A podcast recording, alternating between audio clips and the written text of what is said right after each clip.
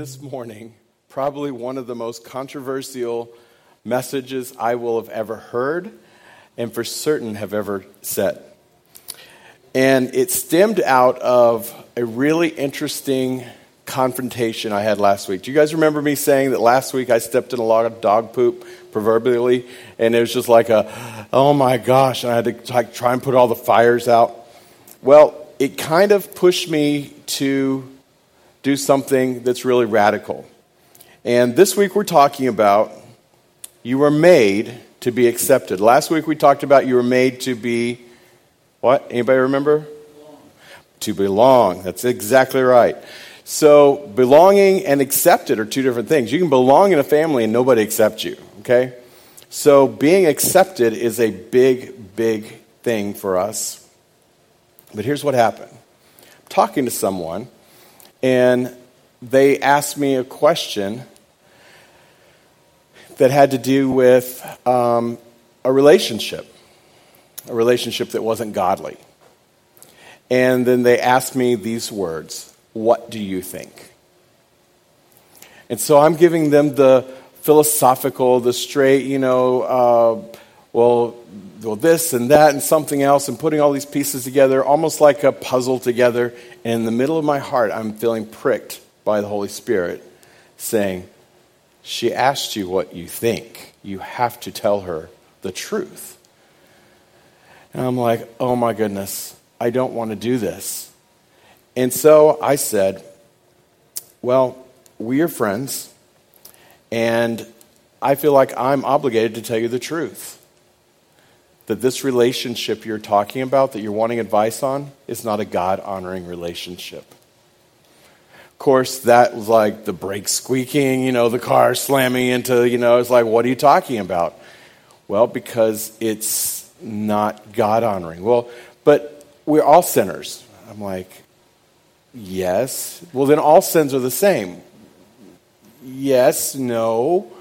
And ended up in this whole big tension, if you can't imagine and read between the lines of where this is. And I ended up just sharing the gospel and what God's heart is and trying my best.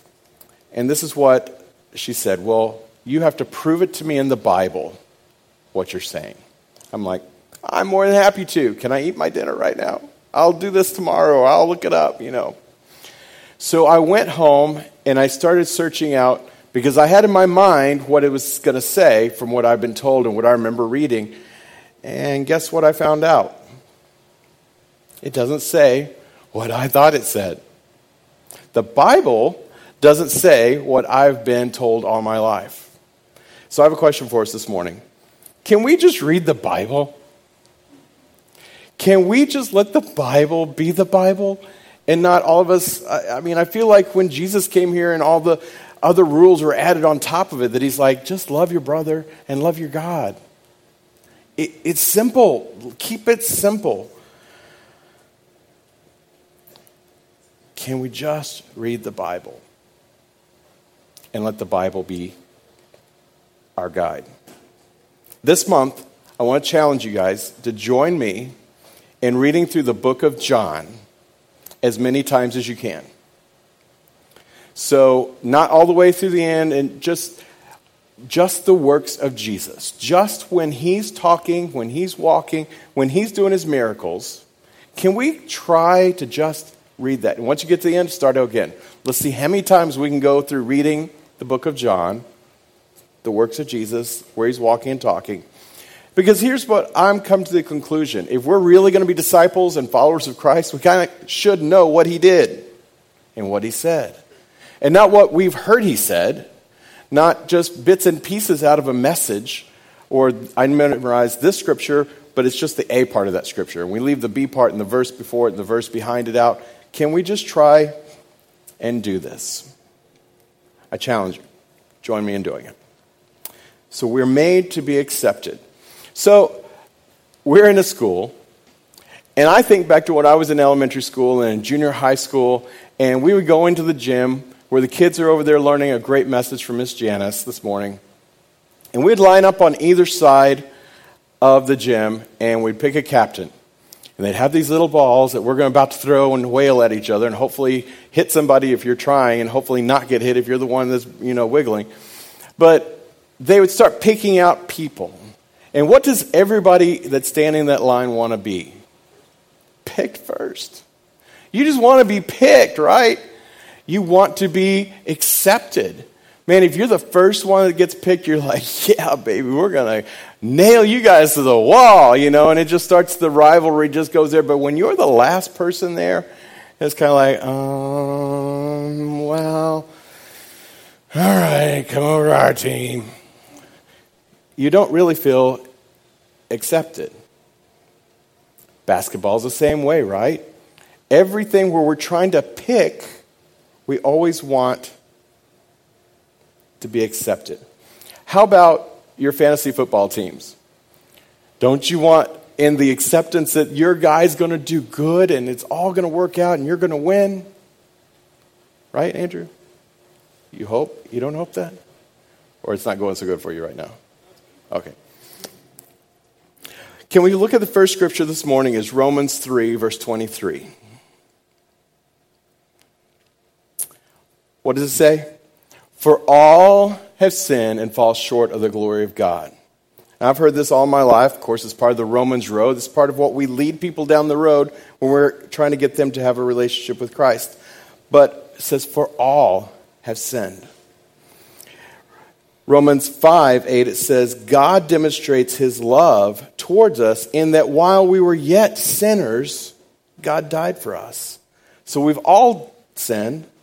We've all fallen short of the glory of God. We just aren't going to hit the mark. Remember when we talked about the woman that was caught in adultery and Jesus said, Go and sin no more? It's like you missed the mark. Try and hit the mark. We all missed the mark. But even while we were missing the mark, God still died for us. Psalm 139 says, verse 15, My frame was not hidden from you when I was made in secret and skillfully wrought in the depths of the earth. Verse 16 Your eyes have seen my unformed substance, and in your book were all written the days that were ordained for me, when as yet there was none of them. How precious also are your thoughts towards me, O God. How vast is the sum of them. We see that even when we didn't deserve to be accepted, Christ accepted us. Even when we're doing things that would make him go, you're the last one I want to put on my team. He's like, Come with me. I choose you. So here's the scripture that I ended up reading. If you'll turn with me in your Bibles to 1 Corinthians 6. And we're going to start in verse 1. And as I started reading the whole thing and not just pulling one verse out, Paul is talking about we're going to be judges in this realm, in the realm to come, that we're going to judge angels. Verse 1 Does any one of you, when he has a case against his neighbor, dare to go to the law before the unrighteous and not before the saints? He's saying if you have a problem with your brother who's a Christian, why in the world would you even dare to take it into court where it's an ungodly person who's going to potentially be judging over you? Do you not know, verse 2, that the saints will judge the world? Skipping down, he goes, On the contrary, you should yourselves wrong and fraud. You do this even to your brethren. You're doing wrong yourselves. You're doing the same things. You're all doing this, and we're doing this even to our brothers. Yes, I know I'm skipping a little bit in there. But here's the context of this whole chapter. He's talking about we're going to be judging the world. We shouldn't be going into the ungodly places. Verse 9 Do you know, do you not know, that the unrighteous will not inherit the kingdom of God? Do not be deceived, neither fornicators, nor idolaters, nor adulterers, nor effeminate, nor homosexuals, nor thieves, nor covetous, nor drunkards, nor revilers, nor swindlers will inherit the kingdom of God. Verse 11 Such were some of you. Isn't that amazing? It's not picking out one person and saying, oh, You did the sin, you can't, You can't recover from this. Or, oh, you, you're the bad person. You're the group of people that are, nope, nope, nope, it's all bad for you. It's got a pretty big list in there. But remember, he's talking about judging. He says, don't judge. And he's saying all these things. Basically saying, why are you trying to judge when it was some of you as well? Remember the parable that says, Why are you trying to take the splinter out of your neighbor's eye when you still got a big old log in your own? But the goodness of the gospel, the rest of verse 11. But you were washed, but you were sanctified. But you were justified in the name of the Lord Jesus Christ and in the Spirit of our God. The kingdom of God. Hmm. So, what is the kingdom of God? Means many things to many people, right? How about it's doing life God's way? God's desire for us to walk in wholeness of life. John 10:10 10, 10 says, "The thief comes only to steal and kill and destroy, and I came, Jesus, that they may have life and have it more abundantly." Can you see a scale with two different things here? The thief comes, he's just trying to steal everything away from you. But I, over here, am come that you may have life and to have it abundantly. Abundant life, isn't that amazing? Doesn't that sound healthy? Doesn't that sound like something you'd really want? Versus having everything stolen from you and everything you're trying to be killed, you're constantly running for your life. Jesus said in the disciples' prayer in Matthew 10, Your kingdom come, your will be done to the Father on earth, where? As it is in heaven. So we're trying to bring the kingdom of God, the kingdom of heaven, to here. Now, I asked, Andrew and I were talking about this. And I asked Andrew, I said, you know, Donald Trump has a lot of money. Everybody's talking about how much money Donald Trump's got. I would really like to be in his inheritance someday when he dies. He goes, Dad, that's impossible. Well, I'd still like to do that, but why is it impossible? Because I'm not in his kingdom. I'm not in his family. I'm not his heir.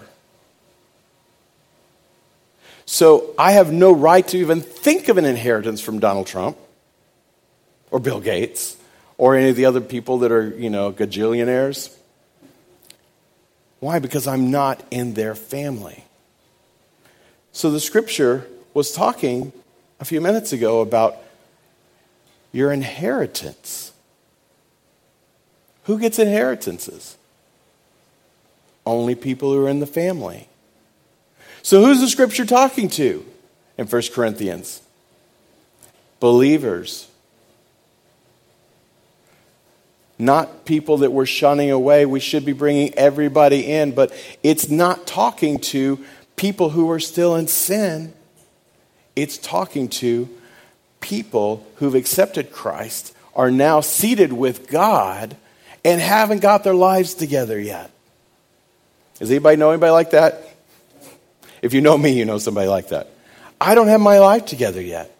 Maybe you do. But he's showing, I believe, in that whole thing, instead of an exclusionary list, he's showing hey, even all these things, you may not have the kingdom of God flowing in your life here today but you're still in the inheritance. The inheritance, remember last week we talked about the prodigal son? He had his inheritance from his father, and what did he do? He squandered it. Remember we talked about that? And what happened to him? He came back, and the father, Jesus' parable, the father ran out to meet him. He was still in the family. Jeremiah 29 11. Everyone knows the scripture if you've been in church for very long at all. God says, For I know the plans I have for you. But can I suggest to you, just because He's got great plans for you doesn't mean you're going to follow them. He has great plans for you. So let's just boil this down. Let's just like break it out just a little bit here. We all start off as beautiful babies. You saw Vivian running around here, Annabelle's running around here, and they're just so beautiful. They can do no wrong, right? Everybody that's sitting in here was once that baby. How do we end up with serial killers in the world then when they start off as beautiful babies? Were they born that way? Did they have life experiences that led them down different ways? How are there people who are fornicators? How are there people that have serial relationships, just one relationship after the other, and get cheated on and go and get another one? And go, go. Eh, eh, how is this happening? How do people end up in infidelity? Fornicators. How do people end up as drunks? How is that possible? They start off with that cute little baby that could do no wrong. Were they born that way? Was he born a drunk? Revilers is one of the other words that was in there. It literally means abusive. So a husband or a wife abusing the other one. All these things that are not evidence of being in the kingdom of God, walking in the inheritance. Proverbs says that sin is pleasurable for a moment, but it turns to gravel in your mouth. So, sin, fornicating, adultery, all the different things that they listed there are all fun in the beginning.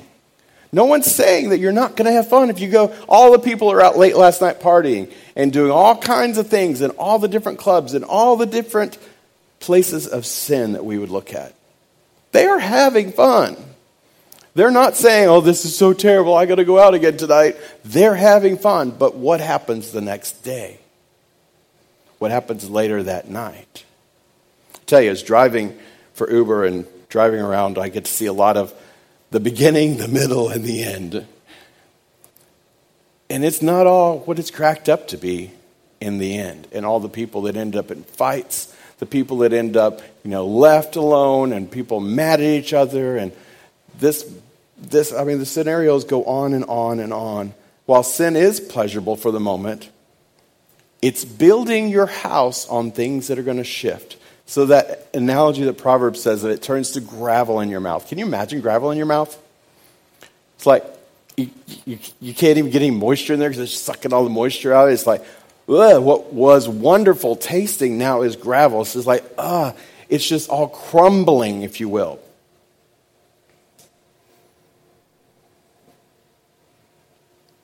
Matthew 5 says, But I say to you, love your enemies and pray for those who persecute you, so that you may be the sons of your Father who is in heaven. For he causes his sun to rise on the evil and the good, and rain sends rain on the righteous and the unrighteous. What's it saying there? You're going to have life storms. You're going to have rain. You're going to have just stuff that's coming against you whether you're good, whether you're bad. Whether you're making good choices, you're making bad choices, the rain is going to come. Turn with me to Matthew chapter 7. Starting with verse 24. It's so weird that everyone has electronic devices, you don't hear any pages turning anymore. Used to, you could like gauge by when they're there, by when the pages stop turning, and now it's kind of funny. Verse 24 Jesus is telling a parable. He says, Therefore, whoever hears these words of mine, what I'm trying to tell you guys, okay, I'm trying to get you to be on our team, I'm trying to get you to be in the kingdom of God, that it's going to come down from heaven. If you listen to my words, it can affect your daily life.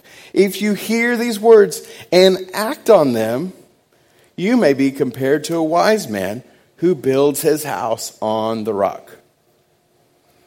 And the rain fell, and the floods came, and the winds blew and slammed against that house, yet it did not fall, for it had been founded on the rock. But everyone who hears these words of mine and does not act on them will be like a foolish man who built his house on the sand. And the same rain came, and the same floods came, and the same winds blew and slammed against that house, and it fell, and great was its fall. Well, Jesus is saying, if you hear what I'm saying, if you follow the principles of God, you're going to establish your house on something solid and immovable. If you don't, if you just follow your own way, if you just follow whatever feels good, we're going to do that way, then when it turns into gravel, that's what you're building your house on. And when that same storm comes against you, it's just all going to fall away. I think about the people, I grew up in South Texas, and there's people that would build their houses right by the riverbank. I mean, it's so beautiful, and the sun's out in the summer, but when the rains come, it washes their house away and it's terrible and you see just you know random wood everywhere from their houses and they're up there crying oh we lost our house we lost everything. Okay then they build the house in the same stinking spot and do the same thing again. Everybody up and down there i'm like did you not learn? The rain is coming again. Imagine if you never saw a house built on the rock, and all you know is, well, we build it, when it blows away, we'll just build it up again. As I was thinking about that, isn't that kind of what serial dating and serial relationships are? You just go out there and you date and you find somebody, it doesn't work out. Oh, the, everything's just swept out from underneath you. Well, let's just go and we'll keep doing the same things we've been doing that aren't working out for us very well. But for sure, the rains are going to come. If it feels good, do it. I can tell you, Krispy Kreme donuts feel good. I think you guys would agree with me. Um, I didn't watch to see who all was partaking in the goodness this morning, but um, I, I think that there's probably some missing from the boxes back there. And it's good for this morning, for one day a week maybe, to have a Krispy Kreme donut or five. But what if we just ate Krispy Kreme donuts every single day? Oh, it would taste good, wouldn't it? There would be no problem in the our glands just enjoying and eating all that up, and our taste buds would just be in heaven every single day. And I have a friend I went to Christ for the Nations with, and he goes, If you loved me then he goes, You'll love me a lot now because there's a lot more of me to love. and that cracked me up. But um, there would be a whole lot more of us to love if we ate Krispy Kreme donuts every day, right? But that would be a choice that we made. What about wine or alcohol? The Bible says 52 scriptures about wine and alcohol. Two are bad, and the rest of them are just like, well, cautionary tale. Well, so if you drink a cup of red wine with your drink with your dinner at night and it's okay, or if you drink 700 glasses a day, there's a problem. Maybe. I don't know. You can enjoy Krispy Kreme donuts and wine, I guess. I don't know. But what about fire in the fireplace? Isn't it wonderful? I love a fire in the fireplace. It's the greatest thing in the world. That fire outside the fireplace will burn your house down. See, it's more of what we do with the things, not in the things themselves. I want to take you back to 1 Corinthians 6.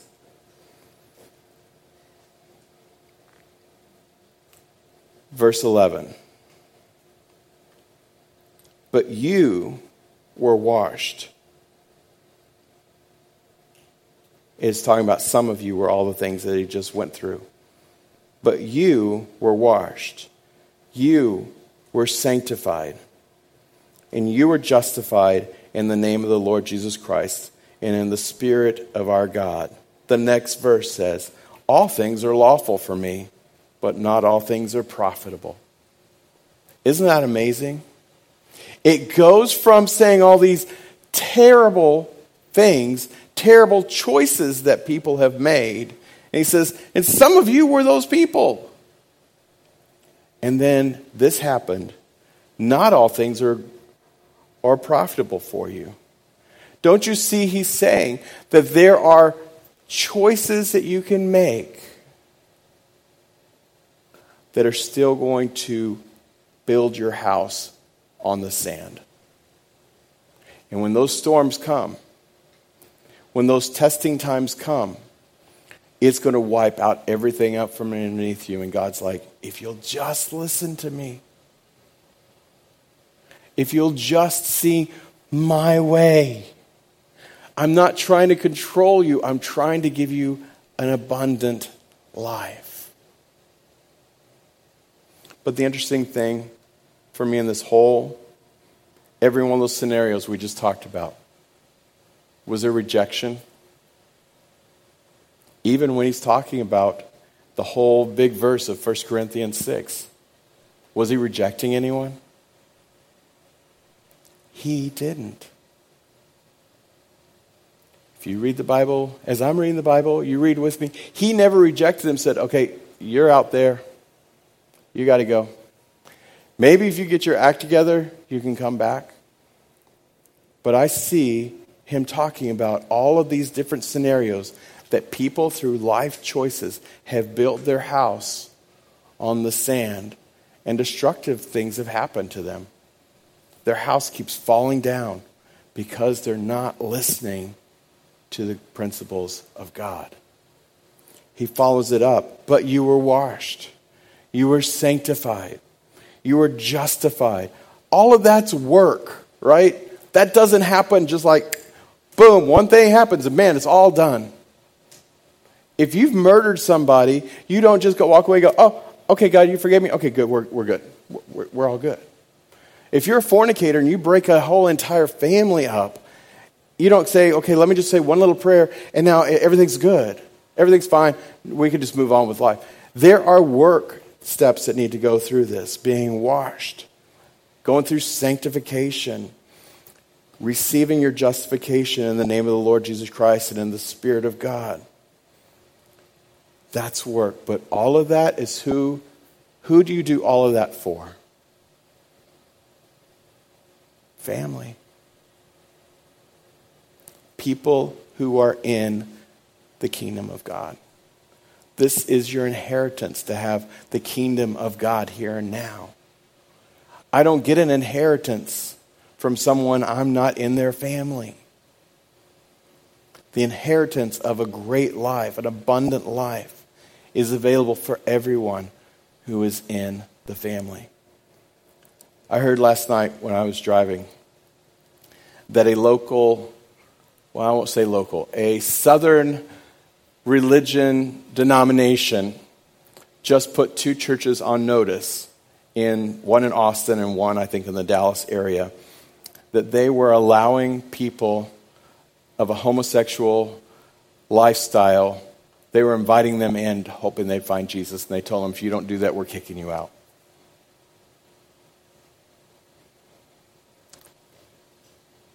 to me, it's terrible that that happened. That they would make that stand, that they would bring that up and they would vote on it and they would send them a letter. It's even worse that it made the news media that on the top of the hour news cycle, this is what they're blasting out.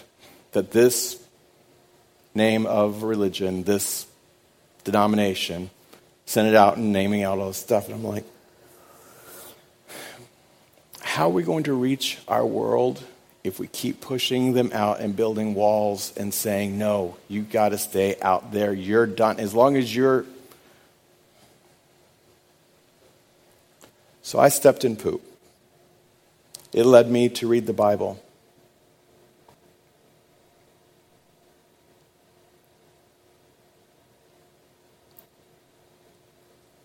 And I walked away from there almost crying.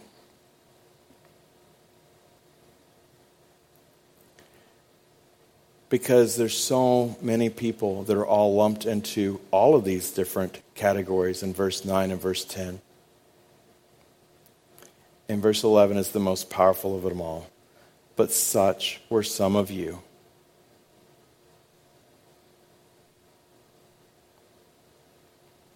So you've heard me say over and over doesn't matter what your title is, what your label is, what your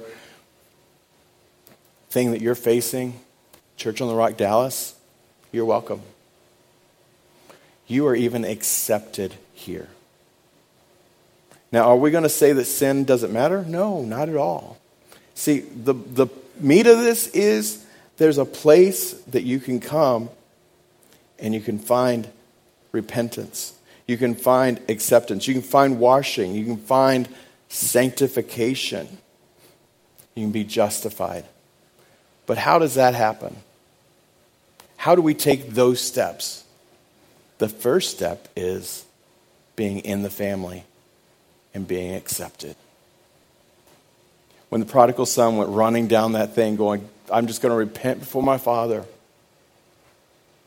He didn't get there and go, okay, now tell me everything you did wrong, and well, we're going to figure out a way for you to pay him back all the. It wasn't any of that. It was just the hug and said, get him a robe. Go kill the fatted calf. Go accept him back into us. So I've been challenged this past two weeks. And I want to challenge you as well.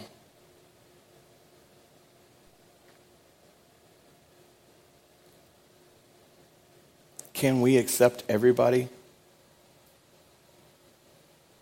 That whole scripture is talking about judging. The whole thing of 1 Corinthians 6 is talking about judging who's going to judge who, what they're going to do, and it gets into this stuff. It reminded me as I was reading it of Jesus when he knelt down with the woman caught in adultery. He's writing stuff on the ground. You think maybe that was some of this were you who were washed? Kind of stuff he's writing down. Well, hey, we've forgiven you of this and this and this. I tell you that what we see today in these chairs, in the coming weeks, we're going to see more and more of people that just need to be accepted. Because if they're not accepted, we're not going to, there's no working on anybody who's not accepted. I don't go out of my way to take care of somebody that's not my child. Do you? You just randomly just find somebody say, hey, let me go buy you something. Let me go buy you clothes. I mean, I, I understand being generous to people, but we only take care of people that are our family. That's our goal. Can we accept everybody that walks through these doors and comes and sits down here? No matter what they look like, no matter what their views are, no matter what their thoughts are, no matter if they are deceived, whether or not they're fornicators, they're idolaters, adulterers, they're effeminate, they're homosexuals, thieves, covetous, they're drunks, people who are aggressive, people are swindling. If they show up here, can we accept them? I'm going to be the first one to say, yes, we will. Because I see that's the heart of God. The heart of God always is come into here. And once we're in here, we're gonna we'll, we'll talk about being in the kingdom. We'll talk about not building your house on the sand anymore. We're going to say, how about some rock over here? How about building your house in something that's not going to move? Jesus says, if you hear my words and do them. Listen, if you never get to hear the words, and it's always just the being put off by what people are saying, we'll never have a chance. Will you bow your heads? So, my question this morning is what house are you building?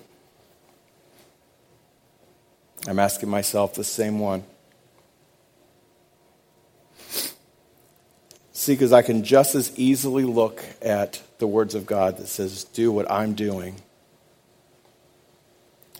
And I'm judging myself to say, I wasn't inclusive to people.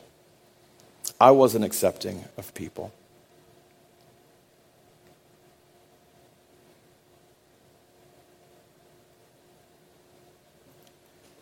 Father God, I just want to build my house upon the rock. Father, I want us as a whole, as a church, to purpose to build our house on the rock. On the words that you said and to do it. not just to hear your words and walk out of here and live our lives the way we want to, however we think that we're our own gods.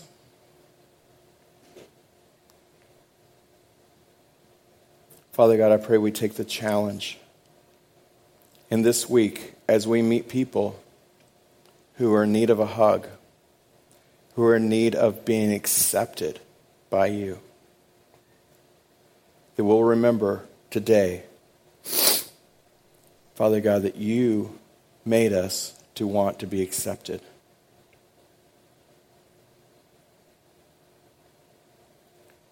And you have accepted us even before we were close to being acceptable, before we even got our lives together. And that all have sinned, and we've all fallen short. Such were some of you. Father, I pray that this is a place where people can be washed and sanctified and justified in your name and in the Spirit of God. In Jesus' name we pray. Amen.